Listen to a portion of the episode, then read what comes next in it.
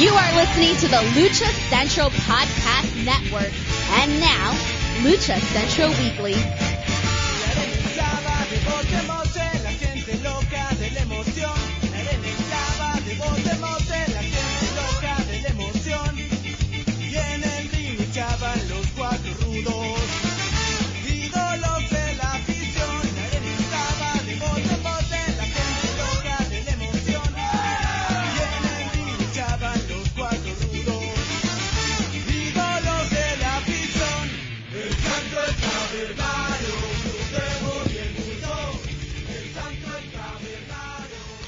Hello and welcome to another edition of the Lucha Central Weekly Podcast.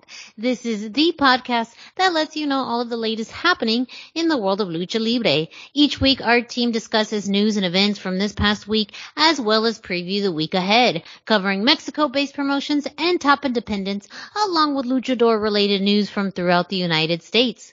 The Lucha Central Weekly Podcast is part of the Lucha Central Podcast Network on luchacentral.com.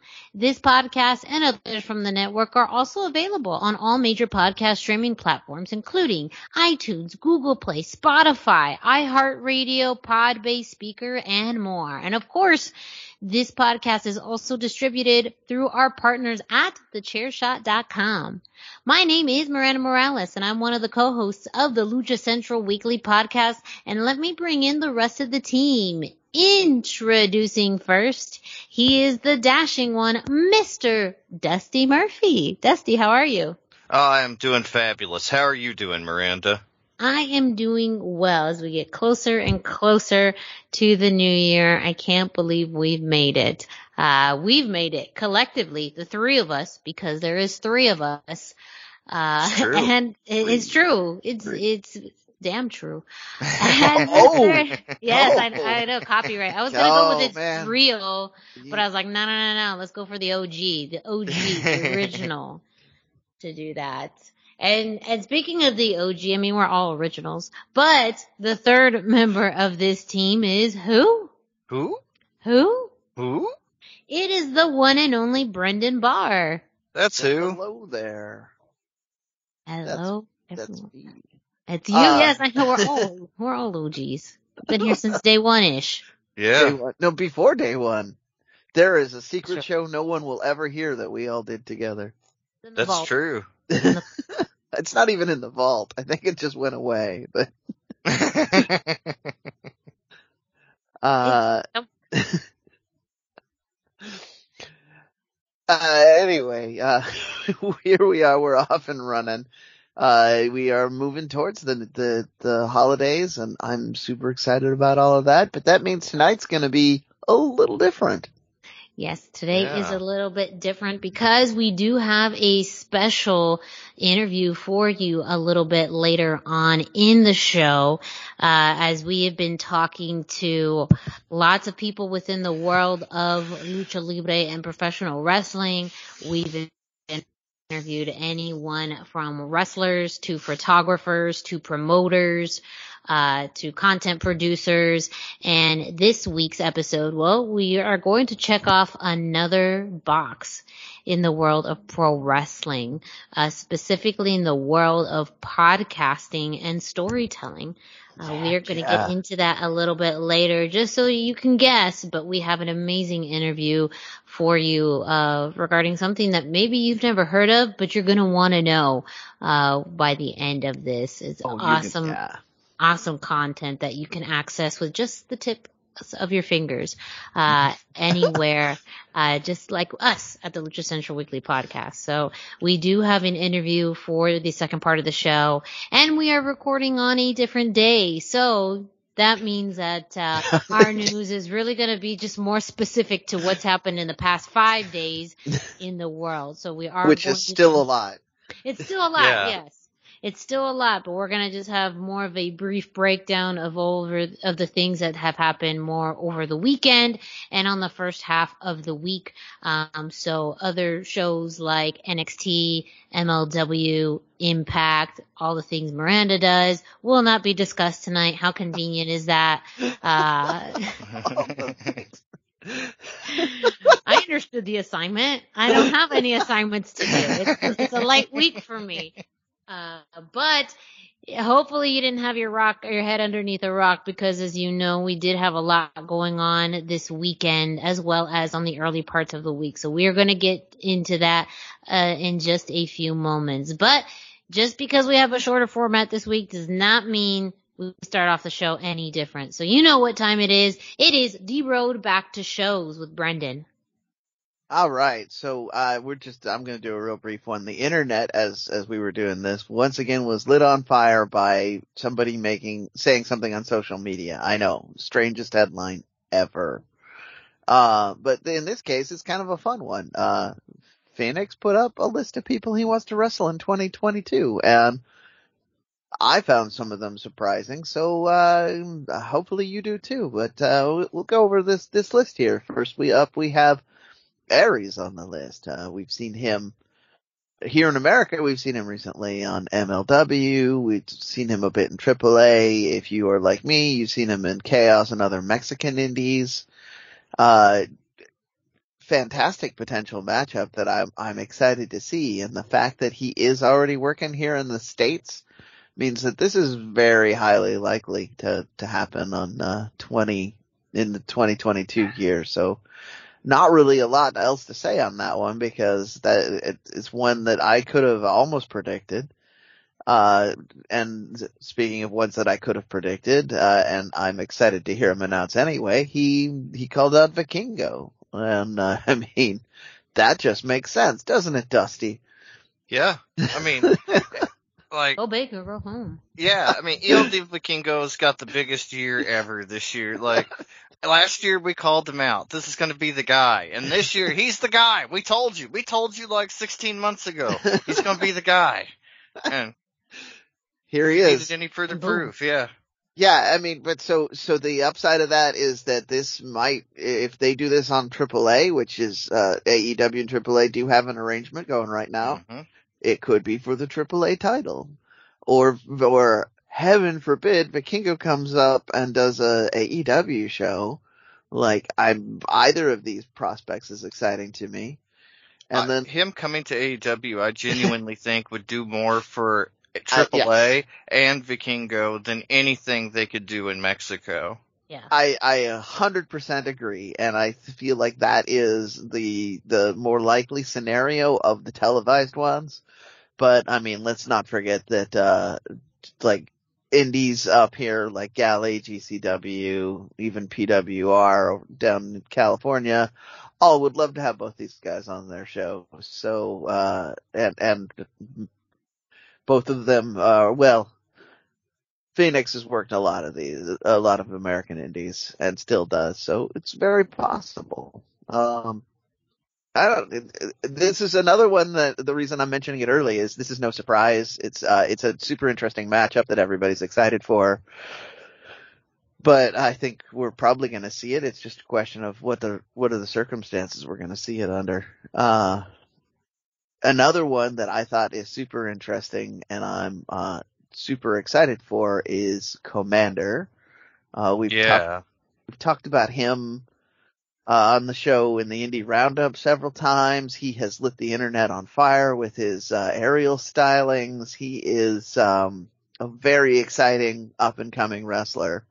Compared to the other two names we mentioned, he doesn't have nearly as much experience, but uh, he'll get there real fast if he's in a match with with uh, Phoenix. Um, again, there's a couple places that can go. Komander uh, Chaos has a decent working relationship with AAA, so we could see it on a AAA show somewhere down the road because Phoenix wants it.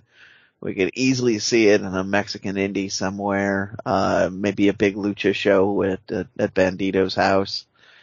Uh, just generally good stuff. Um, and then the last two, I'm gonna just say both of them, and then if either of you have anything you want to say about I, I, either of these, uh, we can we can go from there. Uh, we've got Latigo and Kilcorton. Uh, way way obscure references for listeners of this show. We don't necessarily talk about them as much, but uh, and they they did seem to come out of nowhere. Dusty, you were talking about uh, some of the Yeah, well, I was familiar with the name Kill Corton, but I wasn't super familiar with him, so I started doing some research, and he was trained by a heck of a list of luchadors. He was Blue Demon, Cuchillo, Gran Apache, Pequeño Black Shadow, and Skayde.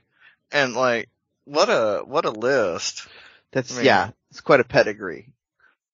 Uh, we've talked about Skayde being kind of a, a master here, who's uh, helped train in in uh, the states a lot. So, and he's another. He's one of the the fading masters of the llave style that we. We're not, we're not seeing a lot of more people stepping up to that. Uh, so that means he's got a nice diverse background because you know Blue Demon will teach you how to how to throw the punch when the referee's not looking. I mean, just just calling it what it is. And then you've got that llave style, and I mean, he's a young guy, so uh, he's probably want going to want to fly. That's just.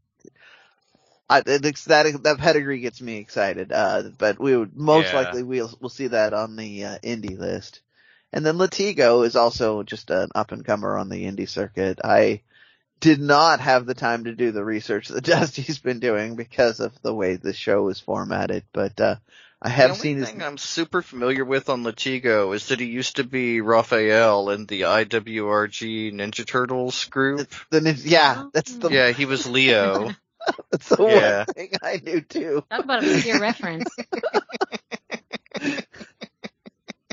The- They were pretty over for like 2014, 2015 Oh there. yeah, yeah. For those of you who don't know, if you go to indie shows, particularly near the border, you can see the Mutant Turtles. There's a Spider-Man faction.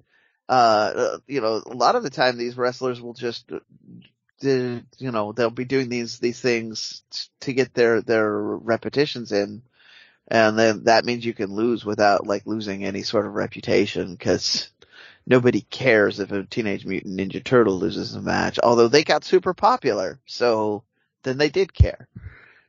Yeah, like they were some of the most over guys in IWRG for about a year there. It was really interesting. Yeah, it was super weird, but awesome. Yeah. But that's the list. I mean, uh, Miranda, did you have any thoughts on, on anyone on this list? No, I think it's like you mentioned. It's very interesting to have some more recognized names, um, and then also, as I guess you know, you could also call, call it some deep deep cuts uh, of people that are not as familiar. And I hope that everyone gets a, a great surge of interest from this. And it also does leave you wondering, you know, how if these could happen. Um, and if so, what does that look like? So I think it's just a very Yeah. interesting thing. And for Phoenix to have his own list of who he wants to wrestle like this, I think it's still phenomenal. It shows that for a man who's wrestled everywhere against some of the top names in wrestling, there's still something more he wants to do. But and, and what I like about this is it's not uh so a lot of a lot of wrestlers will have a list of people they want to wrestle and it's usually people on the other end of the spectrum. They want to Yeah. wrestle like we talked about Yeah. Homicide wanting to check out to have that uh, being excited for that LA Park cuz that's that was one of the the matches he'd always wanted to do. But uh Phoenix is is uh talk, calling out these young guys. He's calling out guys that are on the path that he was on four or five years ago. And, uh, that's just, that, that is more interesting. And the internet is buzzing about that part of it too. Like, like, there's nothing but positivity about this list. And just by being on this list, uh, Latigo and Kilcorden's brand has gone up and they very, Exactly. it very easily could be all over the American Indies in 2022 because uh, you know, I, if I were a booker, I would put them on the card just so that people would think maybe this is the time Phoenix shows up and calls them and, and you have that surprise match, right? Yeah. Shoot. Very cool. So that, that is, uh, our, our road back, our, our very brief road back to shows. There is a number of stories that we, uh, just don't have time for. So if you're if you're if you're listening and thinking, why didn't they talk about this my, this thing or that thing that we saw this week? Uh, patience. We will probably talk about many of those things on next week's Road Back to Shows. Um, I'm gonna bring us over to the indie roundup. I can hear Miranda wanting to talk, but I'm gonna introduce you because you're doing the indie roundup this week. I didn't know we were doing this. So I was just, wow, I know. I was like, Nope, that's why I'm just telling you how it is. We're going to the indie roundup, but uh Miranda's the one who was at the Mask Republic show. So uh Miranda, you have results from the Agua Caliente Mask Republic show. Yes, uh, Mask Republic sponsored Viva la Lucha was held this past Saturday, September, September, December 11th over at the Agua Caliente Casinos in Cathedral City, California. Uh, a big thank you to the Agua Caliente Casinos, uh, the Cathedral City, uh, tribal council and tribal members, um, and everyone involved in putting this together, including the team at Mask Republic to put on a great show. Uh, quick results and kind of a few highlights. Uh, we had, first off, First off, the uh, tag team uh, match of Huracan Negro and Commander One versus Nightmare Azteca and Guerrero Imperial. Uh, that was won by Nightmare Azteca and Guerrero Imperial. Uh, up next, uh, we had a featured match from uh, those from Pro Wrestling Revolution, a four group set of luchadors, um, all from Pro Wrestling Revolution. And some of these names may sound familiar. We had uh, the tag team of El Cucuy and Diablo Azteca versus El Gavilan and Viento. And that match was won by El Gavilan and Viento. Uh, El Gavilan and Viento had an amazing reception as, as your baby faces. Yeah. Um, also very impressive. Um, match too by El Cucuy and Diablo Azteca. Uh, El Cucuy was the winner of the scramble match Yes. that the PWR show we, we covered. So he's going to go on to Mexico. So if you were there and saw this, that guy is someone to keep your eye on, but they're all like Viento is always super popular. Oh yeah, View, Viento was super over. Same thing with El Gavilan. yeah. Um, both were, you know, really, you know, some of the biggest baby face pops of the the whole night. Uh, up next in our third match, we had a mixed tag match. Uh, Damien six six six teaming up with Reina Isis versus Amazona and Gentleman Jervis. Uh, Damien 666 Whoa. as a legend of lucha libre, of hardcore wrestling, and Reina Isis or Reina Isis, um, kind of making a, a surprise. Uh, she was not advertised for the show, but uh, she ended up being Damien's uh, partner, um, and they actually won their match against Amazona and Gentleman Jervis. Um, but a big sign of respect between all four members at the end of the match. Well, I mean, you can't have a gentleman Jervis match without an attempt at a handshake at the end. Yes, yes. Well, and there was that in the beginning, but Gentleman Jervis though also was very nervous uh, around Damien, I- um, because as he should was be. Very, I- very scary. He very He's a scary. very scary man. Yes. Sorry, keep going. No, no, no. It, it was that was the exact reaction that Gentleman Jervis had when he got into the ring. Uh, our our fourth match, our semi-main event, was actually a somewhat of a rematch of what we had at the previous show, a triple threat match versus Rey Leon, Super Astro Jr., and Psychosis. Psychosis won this match. However, at the end of the match, uh, he got into some words with Super Astro Jr. in which they had pretty much had the same words at the end of last show, which led to this rematch. Uh, originally, Super Astro Jr. won this original triple threat. Um, however, Psychosis was upset because he did technically didn't lose.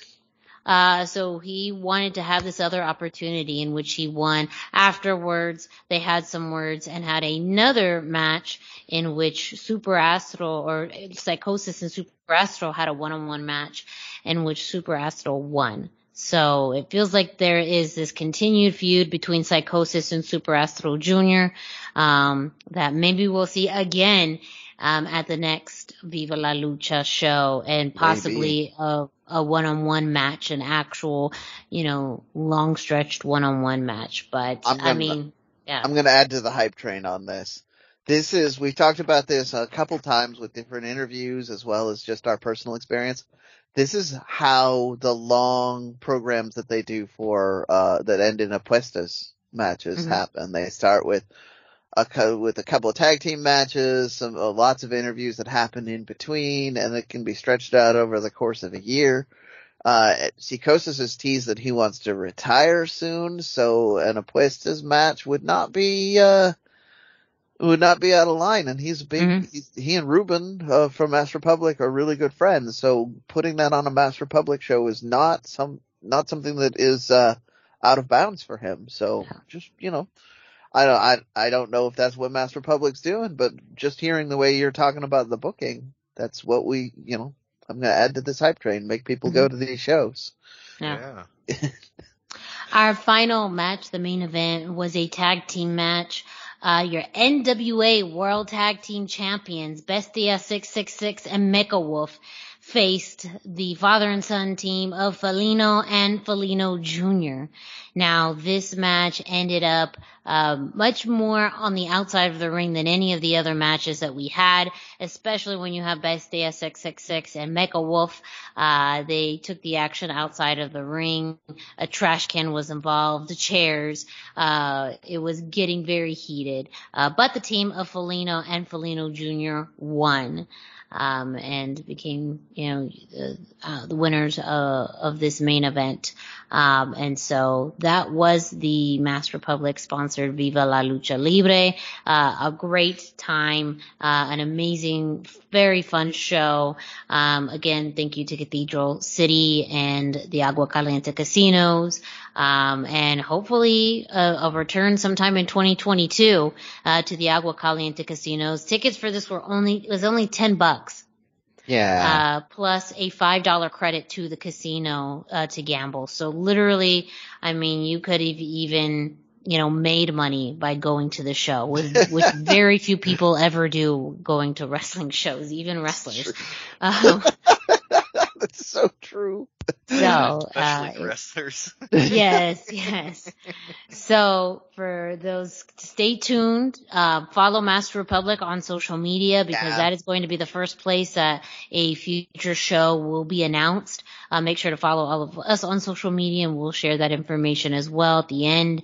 Um, but make sure you are following Mask Republic and stay tuned to see if another Viva La Lucha show will be happening in Cathedral City in 2022. Um, you have, yeah. I just want to again. so I'm gonna. You uh you heard some teasers that Mask Republic is planning more things in 2022. Maybe not Mhm. just in Cathedral City. We don't need to drop details, but uh, uh you can confirm that there there has been. plans, Yes, I can keep your ears open confirm for without, that. yeah, saying, saying it without saying it. Uh, but the news was shared over this weekend that Mask Republic is looking to do multiple events, um, through in 2022, not just what we know so far. Um, m- more to come. Um, and they are planning to make, I'm sure, announcements, um, within 2022 about what those look like not just these shows in Cathedral City, but in other locations, but also Expo these shows, yeah, Expo Lucha, the shows in, in Cathedral City. So if for any reason you can't make one or the other, or if you're really starting to, uh, go to events again, keep your eye and your ears on Mask Republic. Yeah. And you said you didn't have any work this week. Well, yeah, it just shifted into a different, different, uh, plays. I was I was busy on Saturday, so that's why when we get to a certain uh, promotion uh, that had a very big Saturday, I'll have more limited uh, thoughts and information because I uh, unfortunately was not watching it in real time. But we'll cross that bridge when we get there. Um, but yes, uh, as always, of course, make sure you're support, supporting your local independent wrestling scene uh, by attending shows or buying merchandise or just following them on social media. Sometimes the best way to support a promotion does not cost a dime, um, but going to and following them on social media, sharing their posts, um, those little things that you can do is a great way to support independent wrestling. Absolutely. Um, that is the indie roundup for this week. As Brendan mentioned, next week we'll likely have some more information for you, so make sure you stay tuned to that. And it's that time of the show where we now kick it off to Denise Salcedo, who brings us this week's Lucha Central Central. Why should you visit thechairshot.com? Thechairshot.com is your home for hard-hitting reviews, news, opinion, and analysis with attitude. Why? Because you're smarter than the average fan thechairshot.com. Always use your head. Hey everyone, it's Denise Salcedo here in Lucha Central Central with a reminder of where and when to catch all of the great network content this week. Get the full lineup and listen to all of our shows in the podcast network section of luchacentral.com. On Tuesdays, Math, Mats, and Mayhem takes you inside the world of Lucha Underground as they take you weekly through the series with the benefit of hindsight and the benefit of special guests from the groundbreaking series. Check out the premiere video stream every Tuesday at 2 p.m. Pacific, 5 p.m. Eastern on the Lucha Central YouTube channel and at luchacentral.com. Then listen to it on your favorite podcast platform every Wednesday. Tuesday nights live, it's Wrestle Boss, where Fabi Chulo talks MMA and pro wrestling with special guests and listener call-ins. Visit WrestleBossLive.com Tuesday nights at 7 p.m. Pacific to listen live or call in with questions or download the show on podcast platforms on Wednesdays. Wednesday nights live on Facebook, it's Spanish show La Mesa de los Margaros, giving you both the news and the cheese made from around the lucha world special guests, and a whole lot of fun make it one of the most talked about shows in Mexico. Thursdays, it's straight out of the bodega with Papo Esco and PWR promoter Gabriel Ramirez as they have guests from throughout the wrestling world pull up to give an inside look into their careers.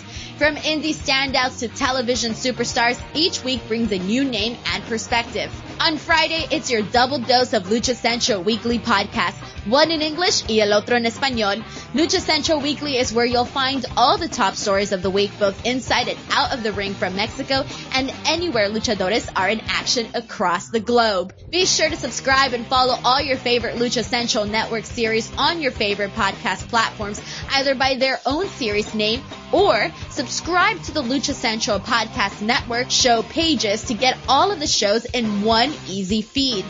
And please consider giving a rating to help more fans find the shows that you love. For now, this is Denise Salcedo signing off from Lucha Central Central. Have a great week. Lucha-Masks.com by Pro Wrestling Revolution, bringing you in partnership with Mask Republic the Lucha Brothers, as well as Japanese legend Ultimo Dragon. Go to lucha-masks.com and fight Lucha Strong with masks from your favorite Lucha legends and Pro Wrestling Revolution luchadores. Stay safe in style and represent your favorite luchador. Get yours now at lucha-masks.com, powered by Pro Wrestling Revolution. Hello and welcome back to the Lucha Central Weekly Podcast. This is Miranda Morales being joined, of course, by Dusty Bar. And at this time, we have a wonderful interview ahead uh, with someone that uh, we have recently discovered that I think you guys are going to be very interested in learning more about.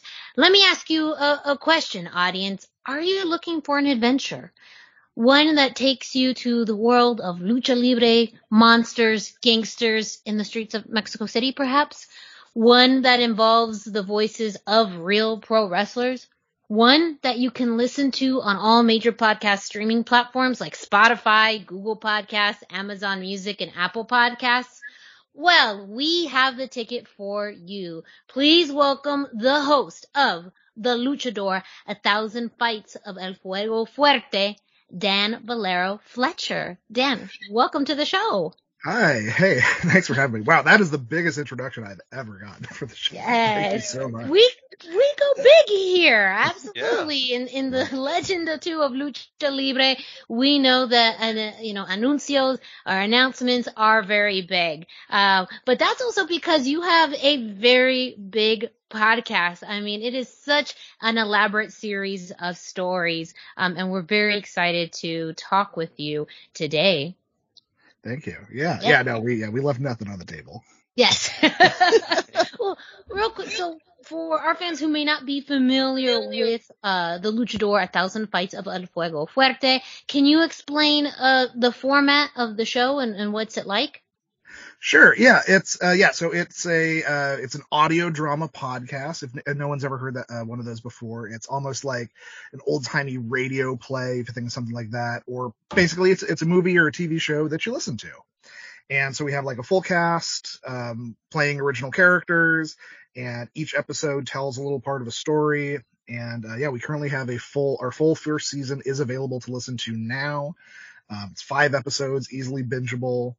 And uh, yeah, and it tells the story of El Fuego Fuerte, who is the heroic champion of Mexico City, um, who does battle against an ancient menace from the days of the Aztec Empire, who uh, come back and uh, start to befoul his precious Mexico City. And uh, that's just the beginning. Mysterious. hmm How were you able to assemble such a wide group of wrestling talent and lucha talent to appear as characters on your podcast?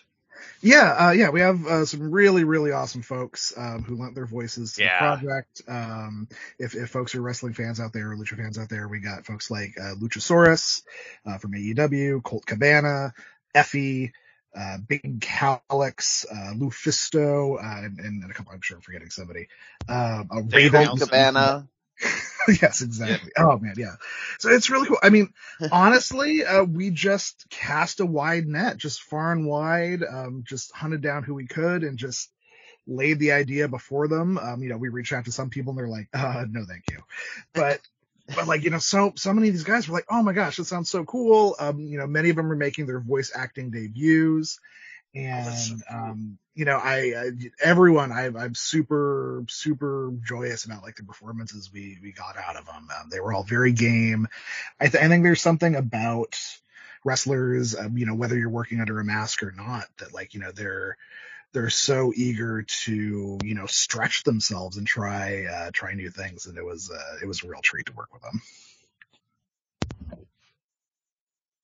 So you you were working with them. Uh, you were doing more of a traditional like like a a, a role a radio drama role with this. So did how did you have any interesting conversations with that? Like you know you're going to be playing the mayor of the city. Uh, you know not really a role uh, wrestling role, but uh, how do you feel about that kind of? Were, were there any fun conversations like that?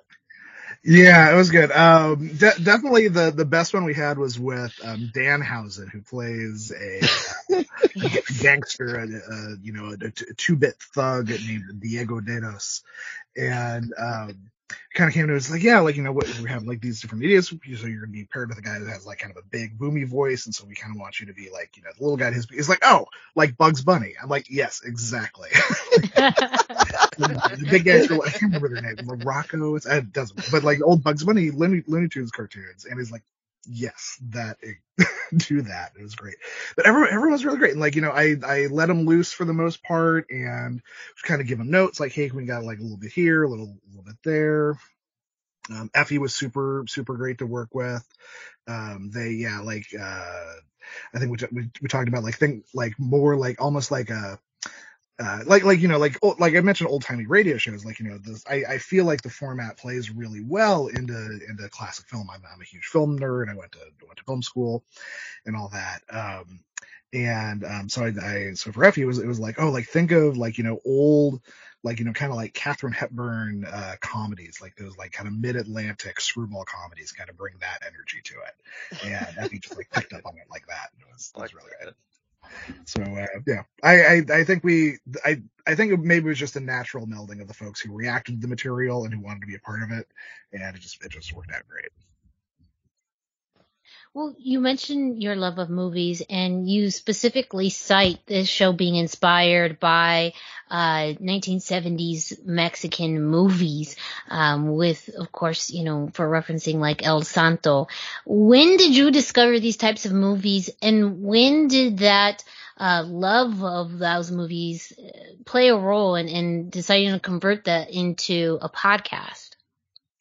Yeah, um, I I can't remember exactly when I first discovered them. I I know, um, so I'm I'm uh, third generation, I think, Mexican American. I forget how you count that, but um, but I, I remember like you know my grandfather would would have them on TV in the background like every now and then, and they just kind of just kind of worm their way into the back of my imagination, and um, I learned about a lot. Um, uh, you know, as a film nerd, you know, I I I very much admire Guillermo del Toro, um, all the stuff that he does, and I know it's a special fascination of his as well. Um, and uh, they, there was this touring uh, museum exhibit of all the the weird accoutrement that Guillermo del Toro keeps in his house. If if anyone's familiar with him, he has this kind of like like real life haunted mansion that he keeps all these like old film artifacts in. And um, as part of it, he was he, they displayed um, some of his his lucha libre stuff that he owns, and he uh, actually filmed a short film in the style of a classic El Santo film um, that was played in the background of uh, that vampire TV show he did, The Strain, and so they had it, it playing there as part of this exhibit, and um, you can see it. And like it, it was that, and then the you know the really mundane part is um, you know I used to live in Los Angeles, had a lot of a lot of long, long commutes. I got, um, you know, uh, I, I, got a free, free trial of Sirius XM radio.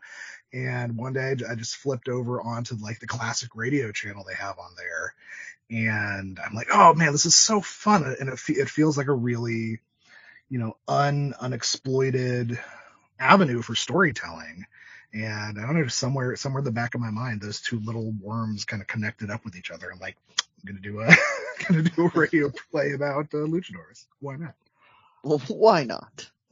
Yeah, yeah. It's one of those things like you know, it's it's definitely like you know, make make the thing that you want to see in the world. Mm-hmm. And I'm like, if I didn't make this, like like I I I I, I looked first to make sure like is, is anyone doing this like um, like you know why why it has like you know the long title like Luchador 1000 Fights El Fuego Fuerte is originally you know the just the second half was the title and I'm like yeah because I'm sure there's a hundred Luchador podcasts out there. Like nope it's the only one. We'll, we'll, be we'll be yeah. the Luchador podcast. You cornered the market on it.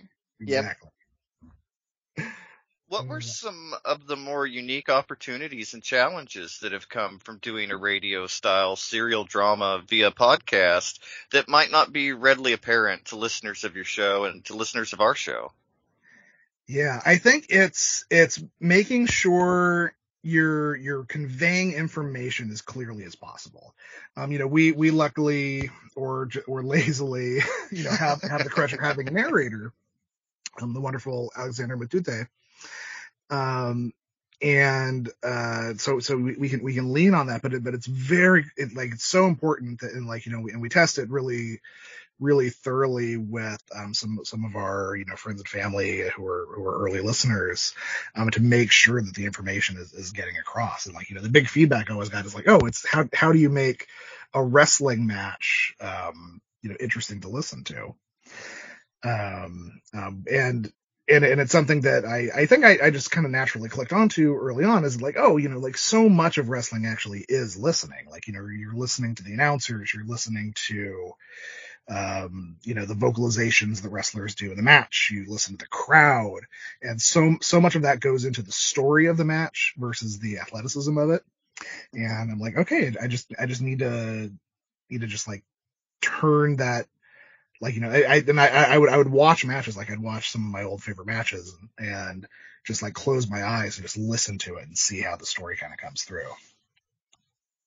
That's actually something I still do like a lot of the time while I'm uh, air quotes around this watching wrestling. I'll just be listening to what's happening.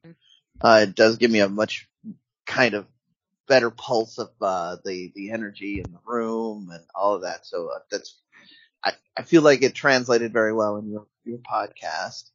Uh, speaking of the energy in the room, though, uh, I'm I'm assuming that uh, 2020 presented some interesting things on this. But was your original idea to have everybody in the room, or did you always know you were gonna probably have to do kind of spread out and, and piece it together?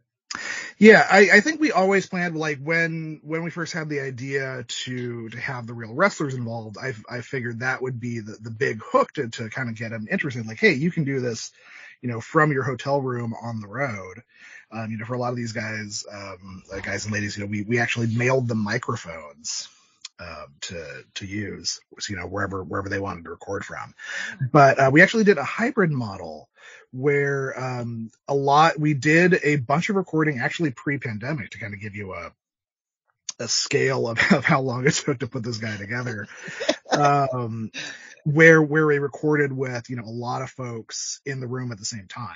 Um, like and and then like our our actor who plays Fuerte, um, Jeff, he uh, he's actually in um, in Texas, and all the other recording was done in Los Angeles. So we we do things kind of asynchronously, where you know one person would be recording, we'd have um, folks in the room do the other voices, but um, we would then sometimes have them play against each other um, just like out of out of time in a little bit. But you know, like all all the vampires all recorded together the whole time. Um, Maria and Lobo for the, for those who've listened to the show uh, recorded together the whole time. Um, and, and and it's funny. So like I I think and I think that um that really helps kind of tie it all together where I, I think that you can't really tell who necessarily who was in the room without who yeah. And um and yeah and and then even and to cover that the base a little bit more, we would also do um uh, rehearsals where um, we would have um like uh yeah uh, the Ash who played Lobo and Jeff who played Fuerte had like multiple um just phone calls we'd do where like I'd be on the phone with them and they'd run through scenes together and then record separately. And, you know, if I was more technically adept, we could have done it all the same. But like, you know, we did a lot of stuff in, in studios and, uh, but you know, I, I think we, we, we learned, we learned a lot of things that I think will make our subsequent episodes and seasons a little more streamlined, but it was, uh, definitely like Wild West in terms of like what audio we were picking up from where. It's always a process. Mm-hmm. One of the interesting things that I found of the show, one of the bigger themes was how lucha libre is explained. Very much mm-hmm. intertwining, explaining a rudo versus a technical and even locker room etiquette, the significance of masks, family history. Can you explain how you were able to seamlessly incorporate into that show and, and maybe why that was important to incorporate in the show? Um, yeah, I mean, it, it's, it's always, you know, like I, I think, uh, we're what, like, I, I'm, I'm glad you saw it as seamlessly. I, I was worried at times that we're, we're over explaining things, but I, but I, wa- I wanted to make sure the show was as accessible for as many, as many folks as possible because I knew the, you know, the amount of folks out there who regularly listen to audio dramas, who are fans of wrestling, who are fans of lucha libre, um, you know, that, that's a very small Venn diagram. And I wanted to, um, try to stretch that as much as possible and, um, and just make it really clear kind of like what the, what the boundaries of the worlds are so that we could then play within them. So like, as you see, you know, if we firmly establish what a Technico is, what a Rudo is, and then we see how the characters brush up against these archetypes that we've established, the audience kind of, uh, knows what we're doing a little bit. Um, and then also just to make sure, just that we're establishing the rules of our world, um, so that if, uh, anything is horribly inaccurate to how Lucha Libre is done today, um, we won't get in trouble for it. Cause like, yeah, oh, this is it's a fictional world where, yeah, you know, we're, we're different, uh, things are established. Well, I, I did find it seamless, and I think as something, especially as as we as a podcaster are also trying to incorporate that as well to, uh, you know, reach out and branch out to a wider audience. I think being able to set that up in dialogue and the explanations of things, like even the concept. It was particularly in the first episode when uh, Fuego Fuerte was eating with the mayor, and he talked about how he has his eating mask and having different masks for different occasions, and it's something that really flew over my head until it was presented in that way. And even just as more of an avid wrestling fan, that stuck with me. So I think the way that it was incorporated into dialogue and scenes made it so easy to understand, but also part of the narrative. Yeah, thank you. Yeah, no, that sounds cool. And that, that, that definitely is something we did research, the idea of the dining mask. Yes. Um, Right. I did not know. That's that. That's a fun fact that I will be sharing at all my holiday parties uh, this year. so thank you for that. We've kind of touched on some of the people in the show and and the things going on with the show, but are there going to be any guest appearances on the show? Like any any special guests, any secret, you know, like you don't have to drop any names, but are there going to be appearances that we will be surprised to see or be excited to see when they pop up? Oh yes, yeah. We're we're still in early days um, for season two. So so what so what's happening? So season one is finished. It's out there for folks to enjoy. Um, we uh, have started a Patreon. We're going to be releasing some small uh, one-off episodes that kind of expand the world a little bit for our uh, Patreon uh, subscribers, and um, we're and then we're uh, deep deep in the in the pre-production process on season two. Um, oh yeah, we've we've we've talked to at least uh, at least one wrestler so far, uh, who I, I think folks will love to see. But uh, but we we've had we've had a lot a running list of every of everyone we're going to be reaching out to and, and talking to, and um, it's it's it's really great out there, just like how um how e- how open a lot of these folks are um to to conversations about um about these projects so like you know you see people on you know like Colt Cabana like Luchasaurus on like weekly TV and they're like hey just a little, a little project that like you know no one had listened to that we hadn't recorded a single episode for they were like yeah let's do it That's so Um, cool. Awesome. yeah oh man Ah, yeah I, I I wish I mean there it's definitely definitely too early to talk about any names Right. But, uh, but we so, have so this will Oh. be season by season. So you're going to keep building the world rather than kind of like a self-contained season or an anthology style. This will keep expanding on the storyline.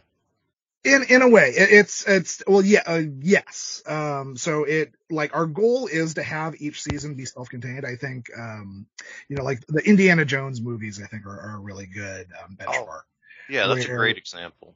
Yeah where we want um so like our second season um i, I think we we mentioned at the end of the, of the first season is going to be moving to like an entirely new location. They're going to be up on this uh what was called the forbidden mountain up in the the sierra madres of mexico.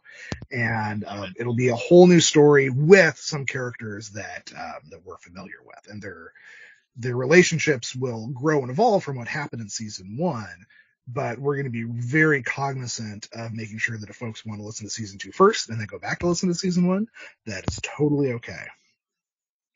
That's that sounds great. Um, I so being being kind of a fan of old luchador movies and the aesthetics as well. I you're kind of leading leading me into this question. Uh, you chose a very specific classic lucha foe in the first one in in Mhm. vampires. Um, first, uh, so it's a two part question. How what was the decision making process on on choosing that? Because there's a world of thing of story options you could have taken. And then, uh, Hmm. can you drop any hints about what sort of, uh, threats we might face in season two? Okay, okay. Yes. Um, I will, I will say that, yeah, so like, yeah, why we went with, uh, with the vampires in the first one. Um, yeah, there is, you know, El Santo contra las Mujeres Vampiro, which I've Mhm. always been confused about the, um, the grammar of my, I, Sp- Spanish is a second language to me. Um, I, uh, my, my family was raised, uh, not letting us uh, speak Spanish at home. So it's, it's been something I've, I've been picking up later in life. But, um, yeah, like the, um, yeah, like vampires, I, I think it's, it's a really, you know, it's it's a really sticky idea. Everyone everyone knows what a vampire is, so like that gets him in the door. And then I just think the legend of the you know or the the mythology, the um the history of, of the Cihuateteo is is fascinating, and it's it's a it's a fun twist on a known subject. And I thought that like, oh, that's a perfect way to get to get him in the door because um, definitely something I've learned is like, you know, like if you're going to be introducing people to a very complicated world, you want the story to be as straightforward as possible. And like, you know, like you listen to the story, it is, you know, it's, it's a, it's a guy solving a mystery, hunting down some monsters and they, they have a big showdown at the end. Um, but like, because you're, you're, you're feeling comfortable as you're kind of going along that story, we can introduce new ideas, new, um, riffs on characters, new kind of complications to character relationships. Um, that if you're trying to follow like a really twisty, um, I don't know, uh, like uh, like the Matrix or something, where, that you're like you'll you'll be totally lost trying trying to like listen along to that. Mm-hmm. Um, and then um, in season two, I will say that I do not believe, uh, uh, maybe, maybe someone will prove me wrong, but I do not believe this is it, who they'll be facing is a is a foe that any wrestler has faced before in a in a classic film, but it is a existing South American cryptid will be the the primary the primary foe in season Ooh. two. Awesome. Oh. I am super hyped. I'm glad yeah. you clarified because I was gonna say robots, and then when you added that, I was like, okay, not robots. Um, oh, I, I keep telling my my my producing partner who I'm, I'm, I'm we're writing season two together, um, is it like you know season season season three, um, you know I, I won't say what season three is gonna be because we have ideas for season three, but then season four is gonna be in space. Yes. yeah. yes. I, I'm I've not got buy-in from any of my other collaborators on that yet. Got it. You said I mean, it now, it has to, to, happen. It has to happen. We do have to wait a few seasons for it, but the fact that we're going to space is amazing. The space race. The Luchador space race. Um, gosh, that's all. That's really fun. that's so fun you've talked a bit already about the influence of 1970s Mexican lucha libre films in the the entire framework of this show. Were there any specific luchadors that help inspired any of your characters?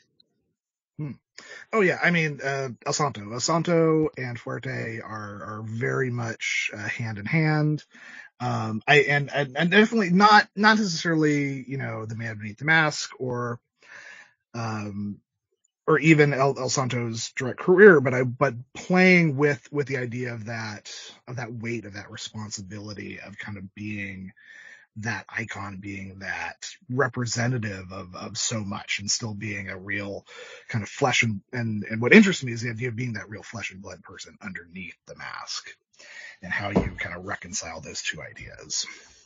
Um, so yeah, those, those two are very similar. Lobo, Lobo, for those who've listened, he's, there's a little bit of Eddie Guerrero in there.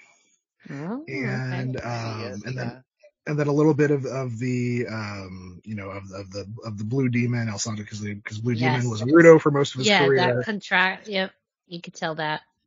And I think that's really fun. Um, there's some other folks who were who were pretty close. Oh, there were um, there. Oh, I mean, sorry, I'm trying not to spoil anything, or or not spoil anything, or or step on any any further relationships. But I'll, I'll say uh, La, Reina Blanca is definitely based on a um, a contemporary luchadora who um, many folks have seen, and might have and might have uh, appeared on a very recent uh, Lucha Libre pay per view in Mexico. Oh, I see, I see. I had a mm-hmm. The voice was one where I was like, "Is that?" And then uh-huh. I was like, "No, no, no." But then I was like, "It, it gave me a, yeah. a, bit of that vibe. yeah, yeah. The voice, the voice uh, is, is Lufisto. She's she's an amazing um, luchadora Canadian uh, wrestler. Um, and she, she did an awesome job with it. I don't, I don't know if she was trying to channel the other person or not, but I, I, I, I've seen too much. That's the beauty of the creative process. right? So, do you have a, a favorite luchador, like you know, in your own fandom of lucha libre? Hmm. Favorite. Um, I'll say um the ones who are hard I right right now today the the one who is who has just given me just so much joy and and everything he does is Penta El Zero Miedo. Yes, so good. Uh, he he has that that complete intangible um, that um, that where he just, just that connection to the crowd that purely Mhm. through through body language, um, through through timing, through posturing, through through his move set that that really just draws you in uh, just a hundred percent. And you're and you're just fully invested in him, even though you know he looks nothing like you know you know uh, a person you'd see on the street. Um, it's just just incredible. And of course, Absolutely. His- his, Uh, I would I would uh, not want to meet him on the street to be. Yeah, like that's a At dark least in alley. dark alley. Yeah. Yeah. Jinkies think alike. yeah. Scatty, scaredy cats are scared of the same things a lot of times. They are. Too. Uh, I'm sure he's a sweetheart. I, I'm positive he must be. I've found that to be true. Uh, the more terrifying they are in the ring, the, the nicer they seem to be when I talk to them. So, Yeah. uh, I'm just gonna, just gonna follow in on a, in a similar thing. So when you were researching and you, you were watching the modern product, were you watching, uh, Mexican pod, pod, uh, not podcasts. I'm sorry, that's stuck in my head. Were you watching Mexican product? Were you watching American product? Were you watching a bit of both? Uh, where did you kind of dip into for this? Yeah, a, a bit of both. Um, like I've, I've been checking in with with AAA and CMLL as much as I could. It's a little harder to to to get a hold of. Um, big shout out to um, uh, I, I can't remember the John was behind it, but Lucha Blog Lucha Blog, yeah. Yep. He's a he's a big Yeah. asset for getting Lucha. Yeah. out. for getting that stuff out there. we shout him Yeah. out frequently. Yeah. Yeah, but in terms of the American product, like I, I have been a wrestling fan for, for decades. Um, you know, obviously I'll, I'll dip out here and there and, and, and dip back in as things rise and fall. But like I, you know, I mean, definitely I've been, I've been watching AEW religiously, um, kind of since its launch. Um, I, I, I love, you know, I, I think they've, they've done such a great job of showing different lucha talent, different Mexican talent. Um, it's really great. I'm very excited. I just, just to, to brag a little bit. I'm going to uh, their event next week. At, Oh, uh, so winter is coming in, uh, Oh, Yeah. in Texas. Oh, and I'm, I'm, I'm so excited. Have you been to AEW before? yes, yeah. My wife and I were like, So Yeah. fun. Yeah. Yeah, we were able to go this summer. Uh, we saw the, uh, so I, so I'm in, in Austin, Texas these days. I was there. I went to Fyter Fest. Oh, holy cow! Okay, we were Yeah, both. very oh, cool. what a- Yeah. What a show. the thread. Yeah, I'm in Kansas City, but we drove down for it. It was Oh. amazing. Such a great show. Most fun I've ever had at a wrestling show. Yes, yeah, no, my yeah, my wife who um, who actually does the um the credits at the end of each episode. Um she is she is, you know, will never profess to be, you know, the world's biggest wrestling fan. Um but she had a blast. So like AEW has done so much to to kind of reinvigorate the product and like be able to bring in folks who had kind of given up on on what wrestling could be. Well, that kind of leads me to uh, I, I hope you consider an interesting question. It may be very random, but there's a lot of fans out there that voice their opinions loudly about the state of professional wrestling and, you know, maybe some of their displeasure of, you know, storylines or how talents are utilized. We do it on the show, so we're, Hmm. we're not here to call anybody out in particular.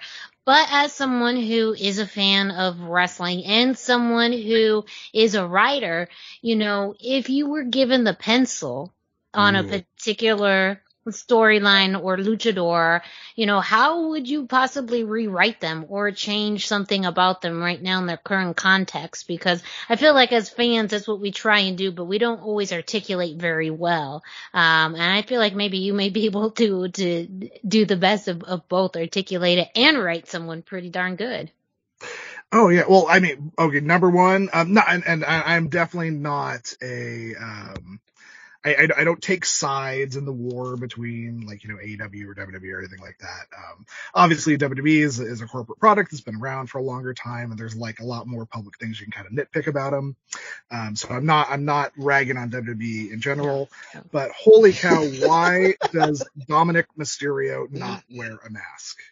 Yes! We have talked about this on the show. Yes. Like, We are, yeah.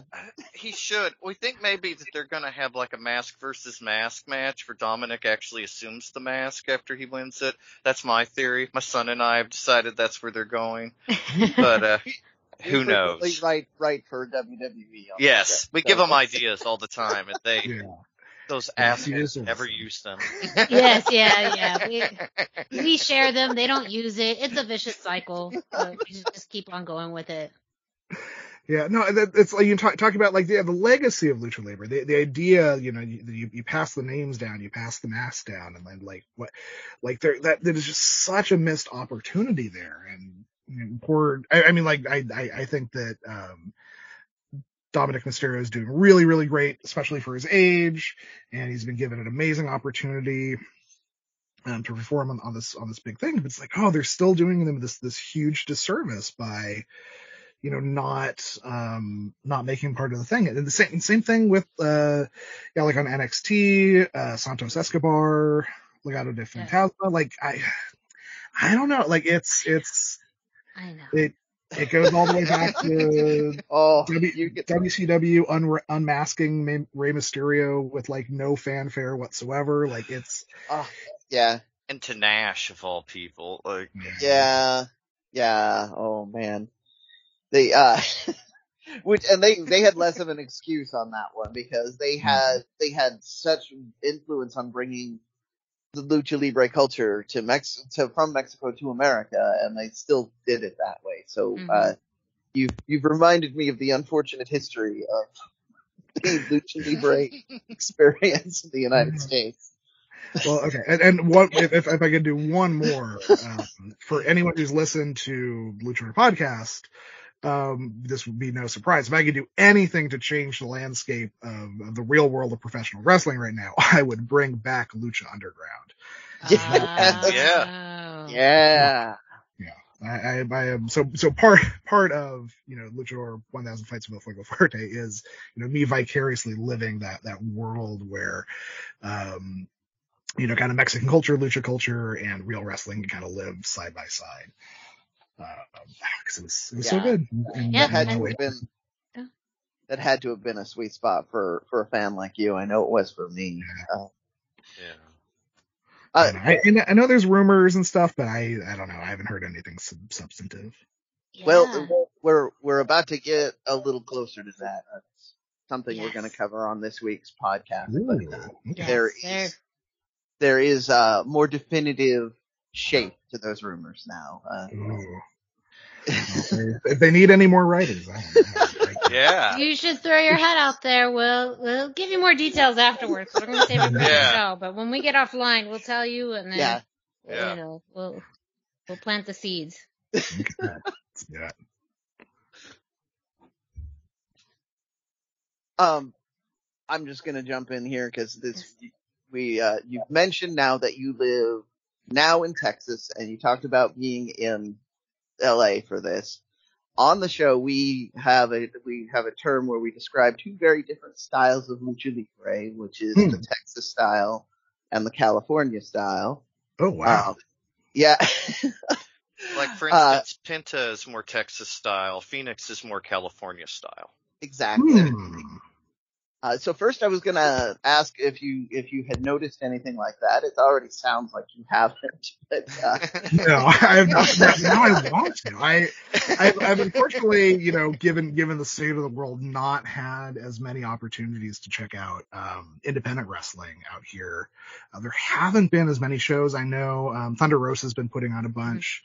Um, Yes. but it- it's it's it's just it just hasn't worked out with my schedule, unfortunately. But one one of those days, I'm I'm, I'm gonna make it. But um, that's very interesting. I, I I'm actually never. If you've already broken down on the show multiple times, I, Well, No, we can do it yeah, for you here. Yeah, yeah, it, and it's more uh, just a general thing that we noticed uh, regarding, and this also could be more of the location uh, of the proximity they are to Mexico, but California, especially with how they they seem to train, is more high flyer, fast pace style. I mean, one of the the legendary California luchadors is Rey Mysterio, so I Mhm. think a lot of people associate um, you know, 619 and Rey Mysterio and the High Flyers with California, whereas Texas in general has more of a brawler style, uh, but tend to be more hardcore, more hard hitting when you think of someone like a Texano or Texano Jr., um, more cowboy, uh, and, and less high flying and more brawler style. So that's how we've defined those kind of two camps. I'm sure there's more out there, but that's kind of a division that we've distinguished when we talk about those two different styles of lucha libre. Okay, all right. I'm I'm going to now be watching watching the product with that with that in mind. Yeah, and you know, it's it's also again just also how people are trained, but I'm guessing, and that's more of where Dusty and Brendan can help me out with also the proximity of, of how close they are to Mexico. Um, whereas, you know, California is closer to Tijuana, that's more of a showman type of place, and then uh, the border towns in Texas are a little bit more. I, I don't know about traditional, but definitely more Cowboy hard- culture. Cowboy. Yeah. Terry Funk figures into a lot of that. He's a legend in Amarillo. He's a legend in El Paso. The Funk brothers, their dad, like the Funks were the thing on those border towns, especially the U.S. sides, and it heavily influenced the lucha libre style in there. Like it's a it's a harder, it's a meaner, it's more mat based, it's more aggressive, it's less showy and more violent. It's yeah, it's it's more uh animalistic, I guess you'd kind of say in a way too. It Hmm. really goes back to kind of the older style and it's yeah, really exciting. Okay. Oh, very cool. And obviously that high flying style, super exciting. That is kind of what re, it, it, the definition for a lot of American fans. You know, that Rey Mysterio, Psicosis feud from ECW is kind of my, my biggest definition of that California high flying, big moves sort of style. So I would, I don't want to, I don't want to make it sound like we're biased to one side or the other, but you, hmm. we use those to kind of def- help define the feel of a match for people who weren't there. So that's, you know, Yeah, that's good. I, I mean, like I, I have adapted well to enjoy Tex-Mex as much as I enjoyed my. my uh, it, it's different. It's it's it's different, but it both it Yeah. both brings out amazing things. You know, I can get great queso out here. I can't get a good shrimp taco to save my life. Correct, right? I am- I believe that. I am not shocked by this revelation whatsoever. Ocean, that close, but still too far. I, I actually had a friend. I'm just gonna delve into a fun, quick story on that. But I said one time I was like, I was thinking about seafood, and maybe we could go to this Mexican place there. And he looked at me like I was crazy. Uh, and I'd come to find out that he had never even thought about the giant coastline because he'd always been in that kind of central Texas sort of Mexico area. yeah. oh man, I. Makes a difference. Makes a difference. Mm. Man. Well, now you have something fun to share at holiday parties now. I This do. Yeah. Oh. Uh, Also, we kind of touched on the luchadors that inspired you, but were there any particular like luchador movies or any of the particular radio dramas that inspired you or the podcast? You know, something that was especially influential. Um, hmm, let's see. I mean, yeah, I watched, uh, you know, ob- obviously El, El Santo contra las Mujeres Vampiro. Right. Vampiro, um, was big. Um, uh, Mummies of Guanajuato was another big one. yeah. um, love that one. and I, I don't know how how controversial this is, but I I still have a soft spot for for Nacho Libre. I, I saw it at a, at a very impressionable Oh. age. I don't think it's Oh, called heartwarming. Yeah. I don't think it's. I mean, I get maybe for the hardcore, you know, fans, it's controversial, but I think it's funny in, in the best ways. And I agree with Dusty. It's definitely more heartwarming. Mhm. It, it it gives a flavor to it for sure that uh, people can can enjoy. So I, I don't. I I uh, I have very mixed feelings on the movie myself. I I don't feel it, view it as extra controversial.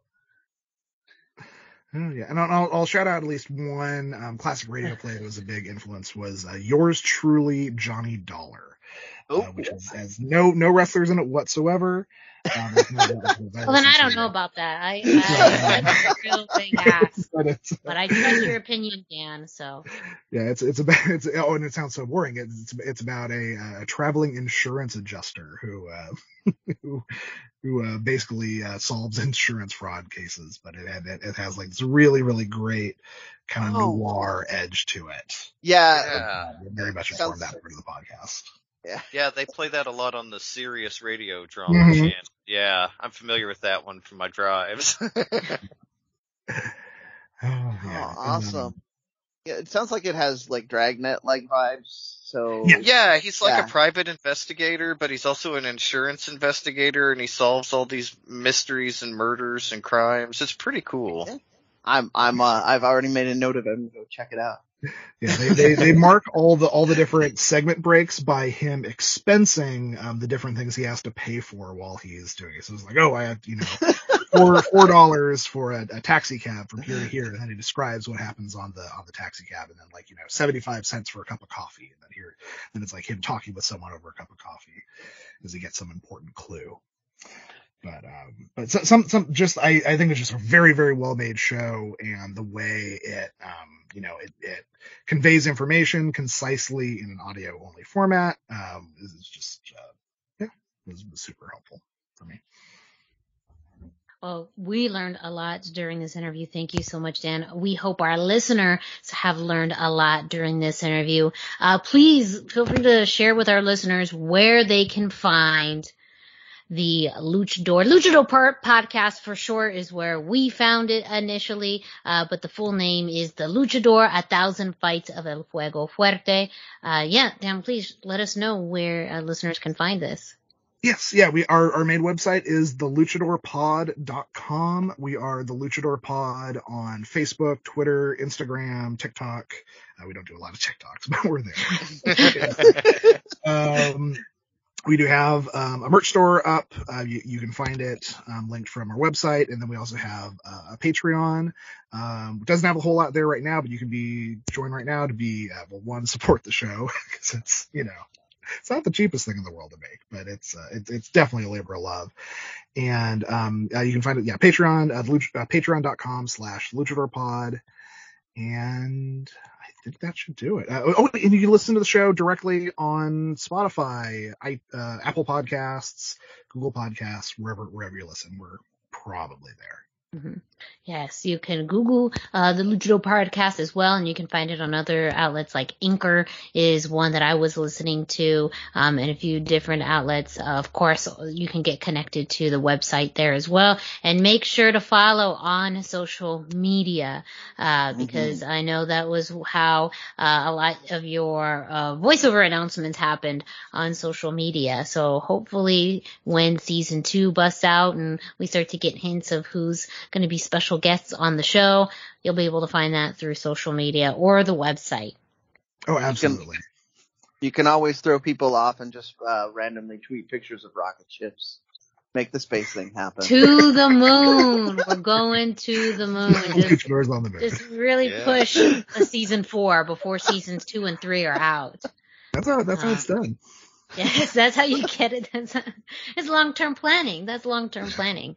Um, but Dan, thank you so much for uh, being with us on the show today. Uh, we will continue to listen uh, to the to the podcast. We are very excited uh, about season two and subsequent se- uh, seasons that will be out.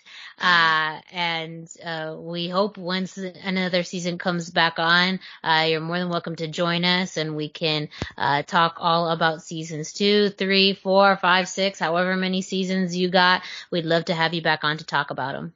Oh, absolutely. Thank you so much for having me. Yes. Everyone, don't forget to listen to the Lucha Central weekly podcast at luchacentral.com podcast streaming platform, Spotify, Google Play, iTunes, Podbase, Spreaker, that and much, much more. I'm Miranda Morales. I've been joined by Dusty Murphy and Brendan Barr for this special interview. Thank you so much and make sure to stay tuned to the Lucha Central weekly podcast on luchacentral.com. Hello and welcome back to the Lucha Central Weekly Podcast. This is Miranda Morales being joined, of course, by Dusty Barr. And at this time, we have a wonderful interview ahead uh, with someone that uh, we have recently discovered that I think you guys are going to be very interested in learning more about. Let me ask you a, a question, audience. Are you looking for an adventure? One that takes you to the world of lucha libre, monsters, gangsters in the streets of Mexico City, perhaps? One that involves the voices of real pro wrestlers? One that you can listen to on all major podcast streaming platforms like Spotify, Google Podcasts, Amazon Music, and Apple Podcasts. Well, we have the ticket for you. Please welcome the host of The Luchador, A Thousand Fights of El Fuego Fuerte, Dan Valero Fletcher. Dan, welcome to the show. Hi, hey, thanks for having me. Wow, that is the biggest introduction I've ever gotten for the show. Yes. Thank you so much. We we go big here, absolutely. In in the legend of two of lucha libre, we know that uh, you know anuncios or announcements are very big. Uh, but that's also because you have a very big podcast. I mean, it is such an elaborate series of stories, um, and we're very excited to talk with you today. Thank you. Yeah, Yeah. yeah, no, we yeah, we left nothing on the table. Yes. well, real quick, so for our fans who may not be familiar with uh, the Luchador, A Thousand Fights of El Fuego Fuerte, can you explain uh, the format of the show and, and what's it like? Sure. Yeah. It's uh, yeah. So it's a uh, it's an audio drama podcast. If no one's ever heard that uh, one of those before, it's almost like an old timey radio play, if you think of something like that, or basically it's it's a movie or a TV show that you listen to. And so we have like a full cast um, playing original characters, and each episode tells a little part of a story. And uh, yeah, we currently have a full our full first season is available to listen to now. Um, it's five episodes, easily bingeable. And uh, yeah, and it tells the story of El Fuego Fuerte, who is the heroic champion of Mexico City, um, who does battle against an ancient menace from the days of the Aztec Empire, who uh, come back and uh, start to befoul his precious Mexico City. And uh, that's just the beginning. Mysterious. hmm How were you able to assemble such a wide group of wrestling talent and lucha talent to appear as characters on your podcast?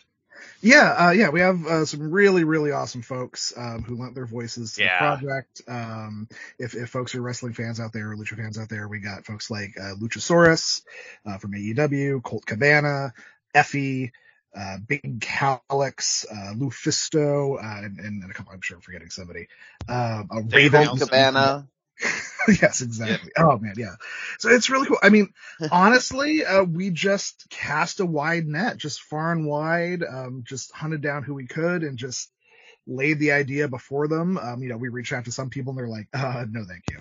But, but like, you know, so, so many of these guys were like, oh my gosh, that sounds so cool. Um, you know, many of them are making their voice acting debuts.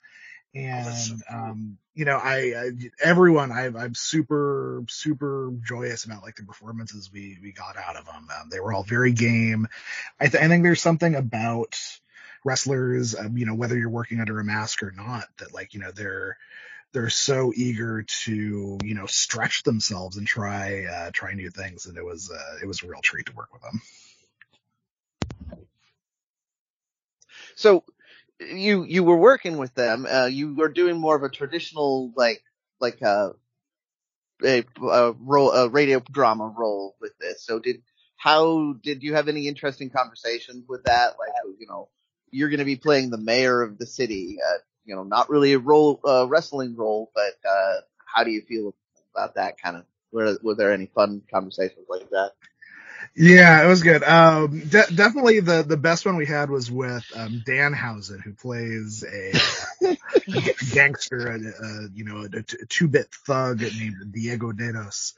And, um, kind of came to us like, yeah, like, you know, what we have like these different medias. So you're going to be paired with a guy that has like kind of a big boomy voice. And so we kind of want you to be like, you know, the little guy, his, is like, oh, like Bugs Bunny. I'm like, yes, exactly.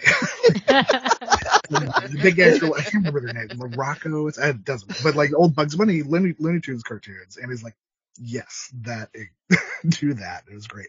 But everyone, was really great. And like, you know, I, I let them loose for the most part and kind of give them notes like, Hey, we got like a little bit here, a little, a little bit there.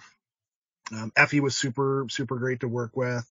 Um, they, yeah, like, uh, I think we, we, we talked about like think like more like almost like a, uh, like like you know like like I mentioned old timey radio shows like you know this I, I feel like the format plays really well into into classic film. I'm, I'm a huge film nerd. I went to went to film school and all that. Um and um so I, I so for Effy it was it was like oh like think of like you know old like you know kind of like Katharine Hepburn uh comedies like those like kind of mid Atlantic screwball comedies kind of bring that energy to it. And Effy just like picked up on it like that. And it was, it was really good. So uh, yeah, I, I I think we I I think maybe it was just a natural melding of the folks who reacted to the material and who wanted to be a part of it, and it just it just worked out great. Well, you mentioned your love of movies, and you specifically cite this show being inspired by uh, 1970s Mexican movies, um, with, of course, you know, for referencing like El Santo. When did you discover these types of movies, and when did that uh, love of those movies uh, play a role in, in deciding to convert that into a podcast? Yeah, um, I I can't remember exactly when I first discovered them. I I know, um, so I'm I'm uh, third generation, I think Mexican American. I forget how you count that, but um, but I, I remember like you know my grandfather would would have them on TV in the background like every now and then, and they just kind of just kind of worm their way into the back of my imagination, and um, I learned about a lot. Um, uh, you know, as a film nerd, you know, I, I I very much admire Guillermo del Toro, um, all the stuff that he does, and I know it's a special fascination of his as well. Um, and uh, they, there was this touring uh, museum exhibit of all the the weird accoutrement that Guillermo del Toro keeps in his house. If if anyone's familiar with him, he has this kind of like like real life haunted mansion that he keeps all these like old film artifacts in. And um, as part of it, he was he, they displayed um, some of his his lucha libre stuff that he owns, and he uh, actually filmed a short film in the style of a classic El Santo film um, that was played in the background of uh, that vampire TV show he did, The Strain. And so they had it, it playing there as part of this exhibit, and um, you can see it. And like it, it was that, and then the you know the really mundane part is um, you know I used to live in Los Angeles, had a lot of a lot of long, long commutes. I got, um, you know, uh, I, I, got a free, free trial of Sirius XM radio. And one day I just flipped over onto like the classic radio channel they have on there. And I'm like, oh man, this is so fun. And it, it feels like a really, you know, un, unexploited avenue for storytelling. And I don't know, somewhere, somewhere in the back of my mind, those two little worms kind of connected up with each other. I'm like, I'm gonna do a, gonna do a radio play about uh, luchadors. Why not? Well, why not? Yeah, yeah. It's one of those things like you know, it's it's definitely like you know, make make the thing that you want to see in the world. Mm-hmm. And I'm like, if I didn't make this, like like I I I I, looked first to make sure like is, is anyone doing this like um, like you know why why it has like you know the long title like Luchador 1000 Fights El Fuego Fuerte is originally you know the just the second half was the title And I'm like, yeah, because I'm sure there's a hundred luchador podcasts out there. like, nope, it's the only one. we'll, we'll be we'll be Yeah. the luchador podcast. You cornered the market on it. Yep. What were Mm. some of the more unique opportunities and challenges that have come from doing a radio style serial drama via podcast that might not be readily apparent to listeners of your show and to listeners of our show? Yeah, I think it's it's making sure you're you're conveying information as clearly as possible. Um, you know, we we luckily or or lazily, you know, have have the crush of having a narrator, um, the wonderful Alexander Matute. Um, and uh, so so we, we can we can lean on that, but it, but it's very it, like it's so important that and like you know and we test it really really thoroughly with um, some some of our you know friends and family who are who are early listeners um, to make sure that the information is, is getting across. And like you know the big feedback I always got is like oh it's how how do you make a wrestling match um, you know interesting to listen to? Um, um and and, and it's something that I, I think I, I just kind of naturally clicked onto early on is like, oh, you know, like so much of wrestling actually is listening. Like, you know, you're listening to the announcers, you're listening to, um, you know, the vocalizations the wrestlers do in the match. You listen to the crowd, and so so much of that goes into the story of the match versus the athleticism of it. And I'm like, okay, I just I just need to need to just like turn that like you know I, I and I I would I would watch matches like I'd watch some of my old favorite matches and, and just like close my eyes and just listen to it and see how the story kind of comes through. That's actually something I still do. Like a lot of the time while I'm uh, air quotes around this watching wrestling, I'll just be listening to what's happening. Uh, it does give me a much kind of better pulse of uh, the the energy in the room and all of that. So uh, that's I, I feel like it translated very well in your your podcast. Um, speaking of the energy in the room, though, uh, I'm ass- I'm assuming that uh, 2020 presented some interesting things on this. But was your original idea to have everybody in the room, or did you always know you were gonna probably have to do kind of spread out and, and piece it together? Yeah, I, I think we always planned like when when we first had the idea to to have the real wrestlers involved. I I figured that would be the the big hook to to kind of get them interested. Like, hey, you can do this, you know, from your hotel room on the road. Um, you know, for a lot of these guys, um, uh, guys and ladies, you know, we we actually mailed them microphones um, to to use, you know, wherever wherever they wanted to record from. But uh, we actually did a hybrid model where um, a lot we did a bunch of recording actually pre-pandemic to kind of give you a a scale of, of how long it took to put this guy together. um, where where we recorded with you know a lot of folks in the room at the same time. Um, like and and then like our our actor who plays Fuerte, um, Jeff, he uh, he's actually in um, in Texas, and all the other recording was done in Los Angeles. So we we do things kind of asynchronously, where you know one person would be recording, we'd have um, folks in the room do the other voices, but um, we would then sometimes have them play against each other um just like out of out of time in a little bit. But you know like all all the vampires all recorded together the whole time. Um maria and lobo for the, for those who've listened to the show uh, recorded together the whole time. Um and, and and it's funny. So like i i think and i think that um that really helps kind of tie it all together where I, I think that you can't really tell who necessarily who was in the room without who Yeah.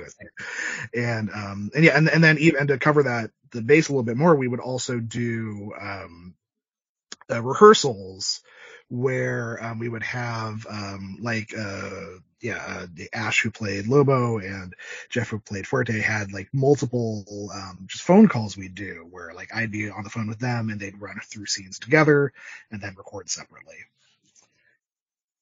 and you know, if I was more technically adept, we could have done it all the same. But like, you know, we did a lot of stuff in, in the studios, and uh, but you know, I, I think we, we we learned we learned a lot of things that I think will make our subsequent episodes and seasons a little more streamlined. But it was uh, definitely like Wild West in terms of like what audio we were picking up from where. It's always a process. Mhm.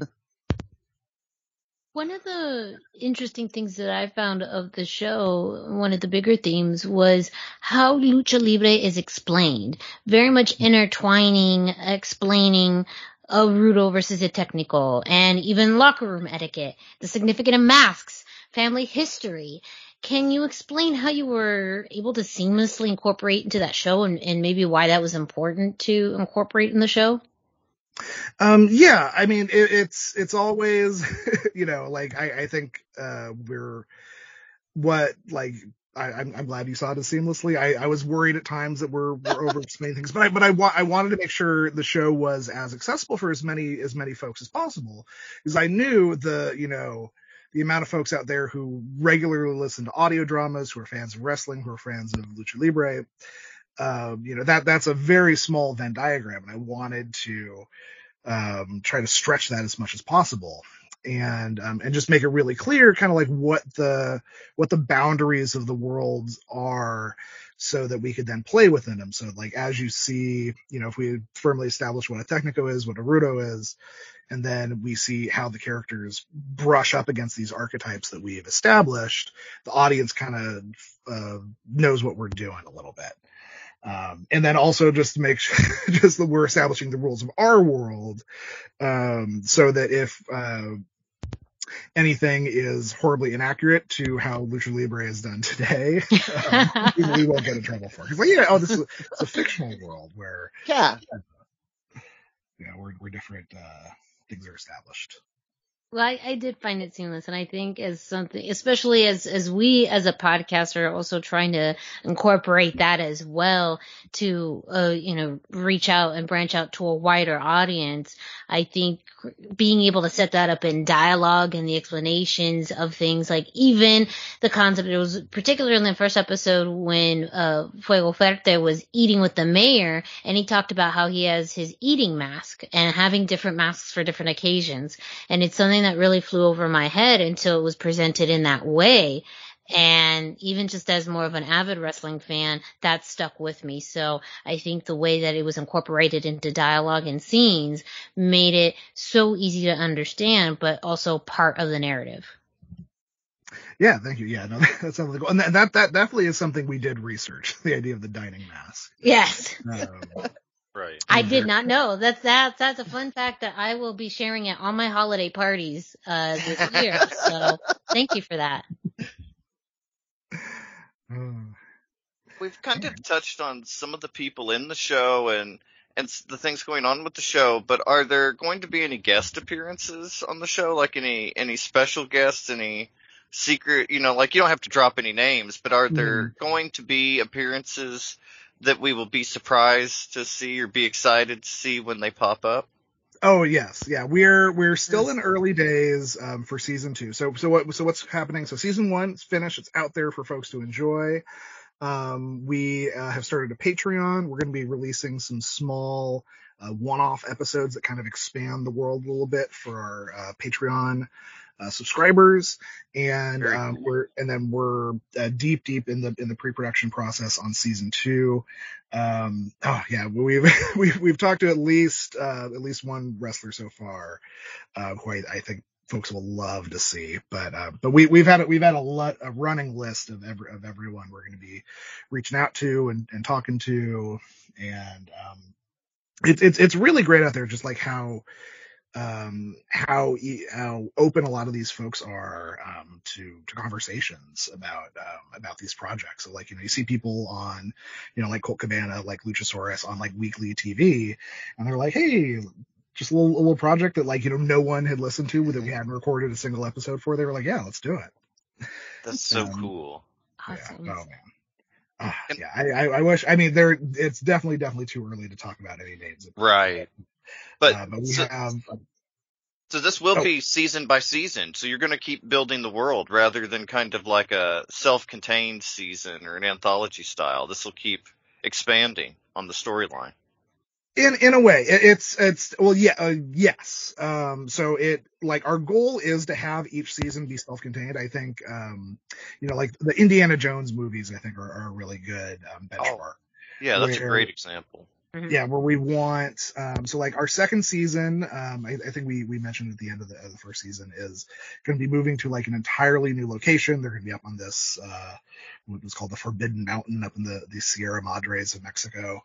And, um, it'll be a whole new story with some characters that, um, that we're familiar with and their, their relationships will grow and evolve from what happened in season one but we're going to be very cognizant of making sure that if folks want to listen to season two first and then go back to listen to season one, that is totally okay. That's that sounds great. Um, I so being being kind of a fan of old luchador movies and the aesthetics as well. I you're kind of leading leading me into this question. Uh, you chose a very specific classic lucha foe in the first one in in Mhm. vampires. Um, uh, first, uh, so it's a two part question. How what was the decision making process on on choosing that? Because there's a world of thing of story options you could have taken, and then uh, Hmm. can you drop any hints about what sort of uh, threats we might face in season two? Okay, okay. Yes. Um, I will, I will say that, yeah, so like, yeah, why we went with, uh, with the vampires in the first one, um, yeah, there is, you know, El Santo contra las Mujeres Vampiro, which I've Mhm. always been confused about the, um, the grammar of my, I, Spanish is a second language to me. Um, I, uh, my, my family was raised, uh, not letting us uh, speak Spanish at home. So it's, it's been something I've, I've been picking up later in life but um yeah like the um yeah like vampires i, I think it's it's a really you know it's it's a really sticky idea. Everyone everyone knows what a vampire is. So like that gets him in the door. And then i just think the legend of the you know or the the mythology the um the history of, of the Cihuateteo is is fascinating. And it's it's a it's a fun twist on a known subject. And I thought that like, oh, that's a perfect way to get to get him in the door. Because um, definitely something I've learned is like you know like if you're going to be introducing people to a very complicated world, you want the story to be as straightforward as possible. And like you know like you listen to the story, it is you know it's it's a it's a guy solving a mystery, hunting down some monsters, and they, they have a big showdown at the end. Um, but like because you're you're you're feeling comfortable as you're kind of going along that story, we can introduce new ideas, new um, riffs on characters, new kind of complications to character relationships. Um, that if you're trying to follow like a really twisty, um, I don't know, uh, like uh, like the Matrix or something, wh- that you're like you'll you'll be totally lost trying trying to like listen along to that. Um, and then um, in season two, I will say that I do not believe, uh, uh, now maybe, maybe someone will prove me wrong, but I do not believe this is it, who they'll be facing is a is a foe that any wrestler has faced before in a in a classic film, but it is a existing South American cryptid will be the the primary the primary foe in season two. Awesome. That I am super me hyped. I'm glad you clarified because I was gonna say robots, and then when you added that, I was like, okay, not robots. Um, Oh, I, I I keep telling my my my producing partner who I and and we're writing season two together, um, is it like you know season season season three, um, you know I, I won't say what season three is going to be because we have ideas for season three, but then season four is gonna be in space. yes, Yeah. Yes. Love. I have not got buy-in from any of my other collaborators on that yet. Luchador Space, Got it. You said I mean, it now now, we it have has to- to happen. It has to happen. We do have to wait a few seasons for it, but the fact that we're going to space is amazing. The space the race, the Luchador space race.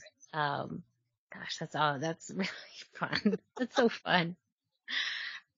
You've talked a bit already about the influence of 1970s Mexican lucha libre films in the the entire framework of this show. Were there any specific luchadors that help inspired any of your characters? Oh yeah, I mean, uh, El Santo, El Santo and Fuerte are are very much uh, hand in hand. Um, I and, and and definitely not not necessarily you know the man beneath the mask or um or even El, El Santo's direct career, but I, but playing with, with the idea of that, of that weight, of that responsibility of kind of being that icon, being that representative of, of so much and still being a real kind of flesh and, and, and what interests me is the idea of being that real flesh and blood person underneath the mask and how you kind of reconcile those two ideas. Um, so yeah, those, those two are very similar. Lobo, Lobo, for those who've listened, he's there's a little bit of Eddie Guerrero in there, Oh, and um, and yeah. then and then a little bit of of the um, you know, of, of the of the Blue Demon, El Santo, because because Blue Yes. Demon was a weirdo for most of his yeah, career, that contract. Yep, you could tell that. and I think that's really fun. Um, there's some other folks who were who were pretty close. Oh, well, there were um, there. Oh, I mean, uh, sorry, I'm trying not to spoil anything, or or not to spoil anything, or or step on any any further relationships. But I'll, but I'll say uh, La, Lorena Blanca is definitely based on a um, a contemporary luchadora who um, many folks have seen, It might have and might have uh, appeared on a very recent uh, Lucha Libre pay per view in Mexico. Oh, I see, I see. I had a Mhm. The voice was one where I was like, "Is that?" And then I was like, "No, no, no." But then I was like, it, it gave me a, a bit of that vibe. Yeah, yeah. The voice, the voice uh, is, is Lufisto. She's she's an amazing um, luchadora, Canadian uh, wrestler, um, and she, she did an awesome job with it. I don't I don't know if she was trying to channel the other person or not, but I, I, I, I've said too much. That's the beauty of the creative process. Right? So, Mhm. do you have a, a favorite luchador, like you know, in your own fandom of lucha libre? Hmm. Favorite. I um, I'll say um the ones who are hard I right right now today the the one who is who is just giving me just so much joy and and everything he does is Penta El Zero Miedo. Yes, so good. Uh, he he has that that complete intangible um, that um, that he just, that connection to the crowd that purely Mhm. through through body language, um, through through timing, through posturing, through through his move set that that really just draws you in uh, just a hundred percent. And you're and you're just fully invested in him, even though you know he looks nothing like you know uh, you know uh, a person you'd see on the street. Um, it's just just incredible. And of course, Absolutely. his- his- I, uh, I would, I would, uh, not want to meet him on the street to be. Yeah, like that's a At dark least in the alley. dark alley. Yeah. Yeah. Geeks think alike. yeah. Scatty, scaredy cats are scared of the same things a lot of times. They are. Could be too. Uh, I'm sure he's a sweetheart. I, I'm positive he must be. I've found that to be true. Uh, the more terrifying they are in the ring, the, the nicer they seem to be when I talk to them. So, Yeah. uh, I'm just gonna, just gonna follow in on a, in a similar thing. So when you were researching and you, you were watching the modern product, were you watching, uh, Mexican prod, pod, uh, not podcasts. I'm sorry, that's stuck in my head. Were you watching Mexican product? Were you watching American product? Were you watching a bit of both? Uh, where did you kind of dip into for this? Yeah, a, a bit of both. Um, like I've, I've been checking in with, with AAA and CMLL as much as I could. It's a little harder to, to, to get a hold of. Um, big shout out to, um, uh, I, I can't remember the name John was behind it, but Lucha Blog. Lucha Block, yeah. Yep. He's a he's a big Yeah. asset for getting Lucha. Yeah, for getting that stuff out there. We shout him Yeah. out frequently. Yeah. Yeah, but in terms of the American product, like I, I have been a wrestling fan for, for decades. Um, you know, obviously I'll, I'll dip out here and there and, and, and dip back in as things and fall. But like I, you know, I mean, definitely I've been, I've been watching AEW religiously, um, kind of since its launch. Um, I, I, I love, you know, I, I think they've, they've done such a great job of showing different lucha talent, different Mexican talent.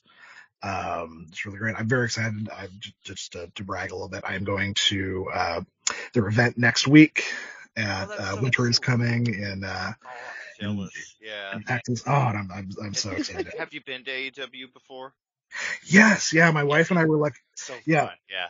Yeah, we were able to go this summer. Uh, we saw the uh, so I, so I'm in, in Austin, Texas these days. I was there. I went to Fyter Fest. Oh, holy cow! Okay, we were Yeah, both very there. cool. Oh, Yeah.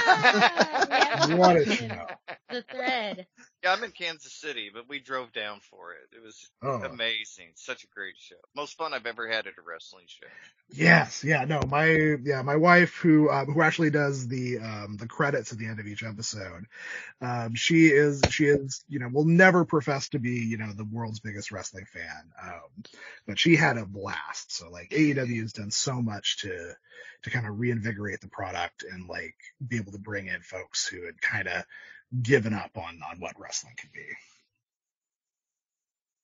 Well, that kind of leads me to uh, I, I hope you consider an interesting question. It may be very random, but there's a lot of fans out there that voice their opinions loudly about the state of professional wrestling and, you know, maybe some of their displeasure of, you know, storylines or how talents are utilized. We do it on the show, so we're, Hmm. we're not here to call anybody out in particular. But as someone who is a fan of wrestling and someone who is a writer, you know, if you were given the pencil on a mm. particular storyline or luchador, you know, how would you possibly rewrite them or change something about them right now in their current context? Because I feel like as fans, that's what we try and do, but we don't always articulate very well. Um, and I feel like maybe you may be able to, to do the best of, of both, articulate it and write someone pretty darn good. Oh yeah, well, I mean, okay, number one, um, not, and, and I- I'm definitely not a, um, I, I, I don't take sides in the war between like you know AEW or WWE or anything like that. Um, obviously WWE is is a corporate product that's been around for a longer time, and there's like a lot more public things you can kind of nitpick about them. Um, so I'm not I'm not ragging on WWE in general, Yeah. but holy cow, why does Dominik Mysterio not wear a mask? Yes! We have talked about this on the show. Yes. Like, We are, yeah. he should. We think maybe that they're going to have like a mask versus mask match where Dominik actually assumes the mask after he wins it. That's my theory. My son and I have decided that's where they're going. But uh, who knows? Write, write for WWE. Yes, that, we so- give them ideas all the time, and they Yeah. Those Yeah, assholes never use them. yes, yeah, yeah. We, we share them. They don't use it. It's a vicious cycle. So we just just keep on going with it.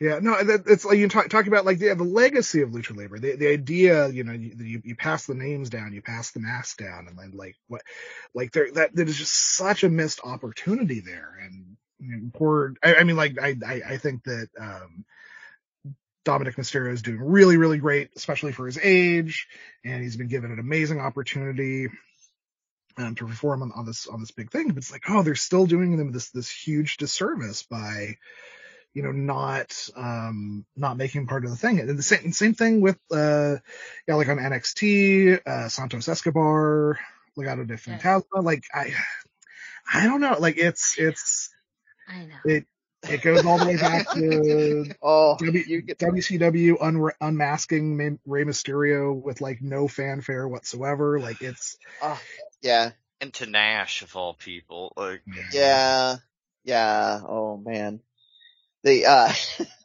which and they they had less of an excuse on that one because they had they had such influence on bringing the lucha libre culture to Mex to from Mexico to America, and they still did it that way. So Mhm. uh, you you've reminded me of the unfortunate history of the lucha libre experience in the United Mhm. States.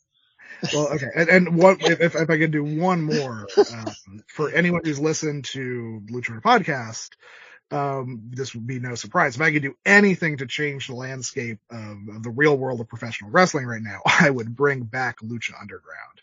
Yes. Yeah. Oh. Yeah.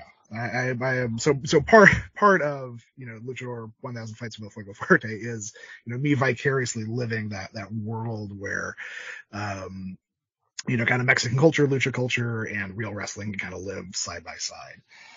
Because it was it was so good. And, Yeah, That had to have been that had to have been a sweet spot for for a fan like you. I know it was for me. Uh, yeah. I, uh, know. I, and I know there's rumors and stuff, but I I don't know. I haven't heard anything sub- substantive. Yeah. well, we're we're about to get a little closer to that. Uh, something we're going to cover on this week's podcast. But Ooh, uh, okay. there Yes, is there is a more definitive shape to those rumors now. Uh, Ooh. If they need any more writings, I don't know. Yeah. You should throw your head out there. We'll we'll give you more details afterwards. We're gonna save it for Yeah. the show, but when we get offline, we'll tell you, and then yeah, Yeah. you know we'll we'll plant the seeds. yeah. Um, I'm just gonna jump in here because this we uh, you've mentioned now that you live now in Texas and you talked about being in LA for this. On the show, we have a we have a term where we describe two very different styles of lucha libre, which is Hmm. the Texas style and the California style. Oh wow. Um, yeah, Like for Uh, instance, Penta is more Texas style. Fenix is more California style. exactly. Hmm. Uh, so first, I was gonna ask if you if you had noticed anything like that. It already sounds like you haven't, but uh, No, I've, not. now I want to. I, I've, I've unfortunately, you know, given given the state of the world, not had as many opportunities to check out um, independent wrestling out here. Uh, there haven't been as many shows. I know um, Thunder Rosa's been putting on a bunch. Um, Yes. but it's it's it's just it just hasn't worked out with my schedule, unfortunately. But one one of those days, I'm I'm, I'm gonna make it. But um, that's very interesting. I, I I'm actually never. If you've already broken down on the show multiple times, I, No, we can do it yeah, for you here. Yeah, yeah, it, and it's more uh, just a general thing that we noticed uh, regarding, and this also could be more of the location uh, of the proximity they are to Mexico, but California, especially with how they they seem to train, is more high flyer, fast pace style. I mean, one of the, the legendary California luchadors is Rey Mysterio. So I Mhm. think a lot of people associate um, you know, 619 and Rey Mysterio and the High Flyers with California, whereas Texas in general has more of a brawler style, uh, but tend to be more hardcore, more hard hitting when you think of someone like a Texano or Texano Jr., um, more cowboy, uh, and, and less high flying and more brawler style. So that's how we've defined those kind of two camps. I'm sure there's more out there, but that's kind of a division that we've distinguished when we talk about those two different styles of lucha libre. Oh, okay, all right. I'm I'm going to now be watching watching the product with that with that in mind. Yeah, and you know, it's it's also again just also how people are trained, but I'm guessing, and that's more of where Dusty and Brendan can help me out with also the proximity of, of how close they are to Mexico. Um, whereas, you know, California is closer to Tijuana, that's more of a showman type of place, and then uh, the border towns in Texas are a little bit more. I, I don't know about traditional, but definitely more cowboy hard- culture. Cowboy. Yeah, Mm. Terry Funk figures into a lot of that. He's a legend in Amarillo. He's a legend in El Paso. The Funk brothers, their dad, like the Funks were the thing on those border towns, especially the U.S. sides, and it heavily influenced the lucha libre style in there. Like it's a it's a harder, it's a meaner, it's more mat based, it's more aggressive. It's less showy and more violent. It's yeah, it's it's more uh animalistic, I guess you'd kind of say in a way too. It Hmm. really goes back to kind of the older style and it's yeah, really exciting. Okay. Oh, very cool. And obviously that high flying style, super exciting. That is kind of what re it, it, the definition for a lot of American fans. You know, that Rey Mysterio, Psicosis feud from ECW is kind of my my biggest definition of that California high flying, big moves sort of style. So I would I don't want to I don't want to make it sound like we're biased to one side or the other, but hmm. you, we use those to kind of def- help define the feel of a match for people who weren't there. So that's you know Yeah, that's good. I, I mean, like I, I have adapted well to enjoy Tex-Mex as much as I enjoyed my. my it, it's different. It's it's it's different, but it both it Yeah. both brings out amazing things. You know, I can get great queso out here. I can't get a good shrimp taco to save my life. Correct, right? I am- I believe that. I am not shocked by this revelation whatsoever. Ocean, that close, but still too far. I I actually had a friend. I'm just gonna delve into a fun, quick story on that. But I said one time I was like, I was thinking about seafood, and maybe we could go to this Mexican place there. And he looked at me like I was crazy. Uh, and and come to find out that he had never even thought about the giant coastline because he'd always been in that kind of central Texas sort of Mexico area. Yeah. oh man, I miss that. Makes a difference. Makes a difference. Mm. Man. Well, now you have something fun to share at holiday parties now. I This do. is- Oh. Uh, Anyway. also, we kind of touched on the luchadors that inspired you, but were there any particular like luchador movies or any of the particular radio dramas that inspired you or the podcast? You know, something that was Hmm. especially influential. Um, hmm, let's see. I mean, yeah, I watched, uh, you know, ob- obviously El, El Santo contra las Mujeres Vampiro. Right. Vampiro, um, was big. Um, uh, Mummies of Guanajuato was another big one. yeah. Um, love that one. and I, I don't know how how controversial this is, but I I still have a soft spot for for Nacho Libre. I, I saw it at a, at a very impressionable Oh. age. I don't think it's called- heartwarming. Yeah. I don't think it's. I mean, I get maybe for the hardcore, you know, fans, it's controversial, but I think it's funny in, in the best ways. And I agree with Dusty. It's definitely more heartwarming. Mhm. It, it it gives a flavor to it for sure that uh people can can enjoy. So I, I don't I I uh, I have very mixed feelings on the movie myself. I I don't feel it, view it as extra controversial. Oh yeah, and I'll, I'll, shout out at least one um, classic radio play that was a big influence was uh, yours truly, Johnny Dollar, uh, Oh, which was, has no no wrestlers in it whatsoever. Um, with no wrestlers. Well, then I don't know about that. I, I real big ask. But But I trust your opinion, Dan. So yeah, it's it's about it's oh, and it sounds so boring. It's it's, it's about a, uh, a traveling insurance adjuster who uh, who who uh, basically uh, solves insurance fraud cases, but it it, it has like this really really great kind of Oh. noir edge to it. yeah, Yeah. Very much Sounds- informed that part of the podcast. Yeah, they play that a lot on the Sirius radio drama Mhm. channel. Yeah, I'm familiar with that one from my drives. Oh, yeah. Oh, awesome.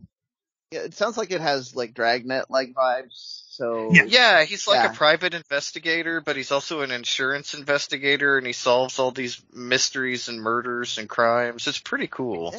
I'm I'm uh, I've already made a note of it. I'm gonna go check it out. Yeah, they, they, they mark all the all the different segment breaks by him expensing um, the different things he has to pay for while he's doing it. So it's like, oh, I have you know four four dollars for a, a taxi cab from here to here, and then he describes what happens on the on the taxi cab, and then like you know seventy five cents for a cup of coffee, and then here then it's like him talking with someone over a cup of coffee as he gets some important clue. But um, but so, some some just I I think it's just a very very well made show, and the way it um you know it it conveys information concisely in an audio only format um is is just uh, yeah was, was super helpful for me. Well, we learned a lot during this interview. Thank you so much, Dan. We hope our listeners have learned a lot during this interview. Uh, please feel free to share with our listeners where they can find the Luchador. Luchador per- podcast for short is where we found it initially, uh, but the full name is the Luchador, A Thousand Fights of El Fuego Fuerte. Uh, yeah, Dan, please let us know where uh, listeners can find this. Yes, yeah, we our our main website is theluchadorpod.com. We are the Luchador Pod on Facebook, Twitter, Instagram, TikTok. Uh, we don't do a lot of TikToks, but we're there. um, we do have um, a merch store up. Uh, you, you can find it um, linked from our website, and then we also have uh, a Patreon. Um, it doesn't have a whole lot there right now, but you can be join right now to be uh, well, one support the show because it's you know it's not the cheapest thing in the world to make, but it's uh, it's, it's definitely a labor of love. And um, uh, you can find it, yeah, Patreon, uh, uh, patreon.com slash luchadorpod.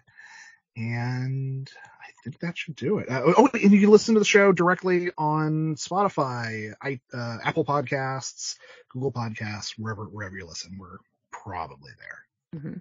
Yes, you can Google uh, the Luchador podcast as well, and you can find it on other outlets like Anchor is one that I was listening to, um, and a few different outlets. Uh, of course, you can get connected to the website there as well, and make sure to follow on social media uh, because I know that was how uh, a lot of your uh, voiceover announcements happened on social media. So hopefully, when season two busts out and we start to get hints of who's going to be special guests on the show, you'll be able to find that through social media or the website.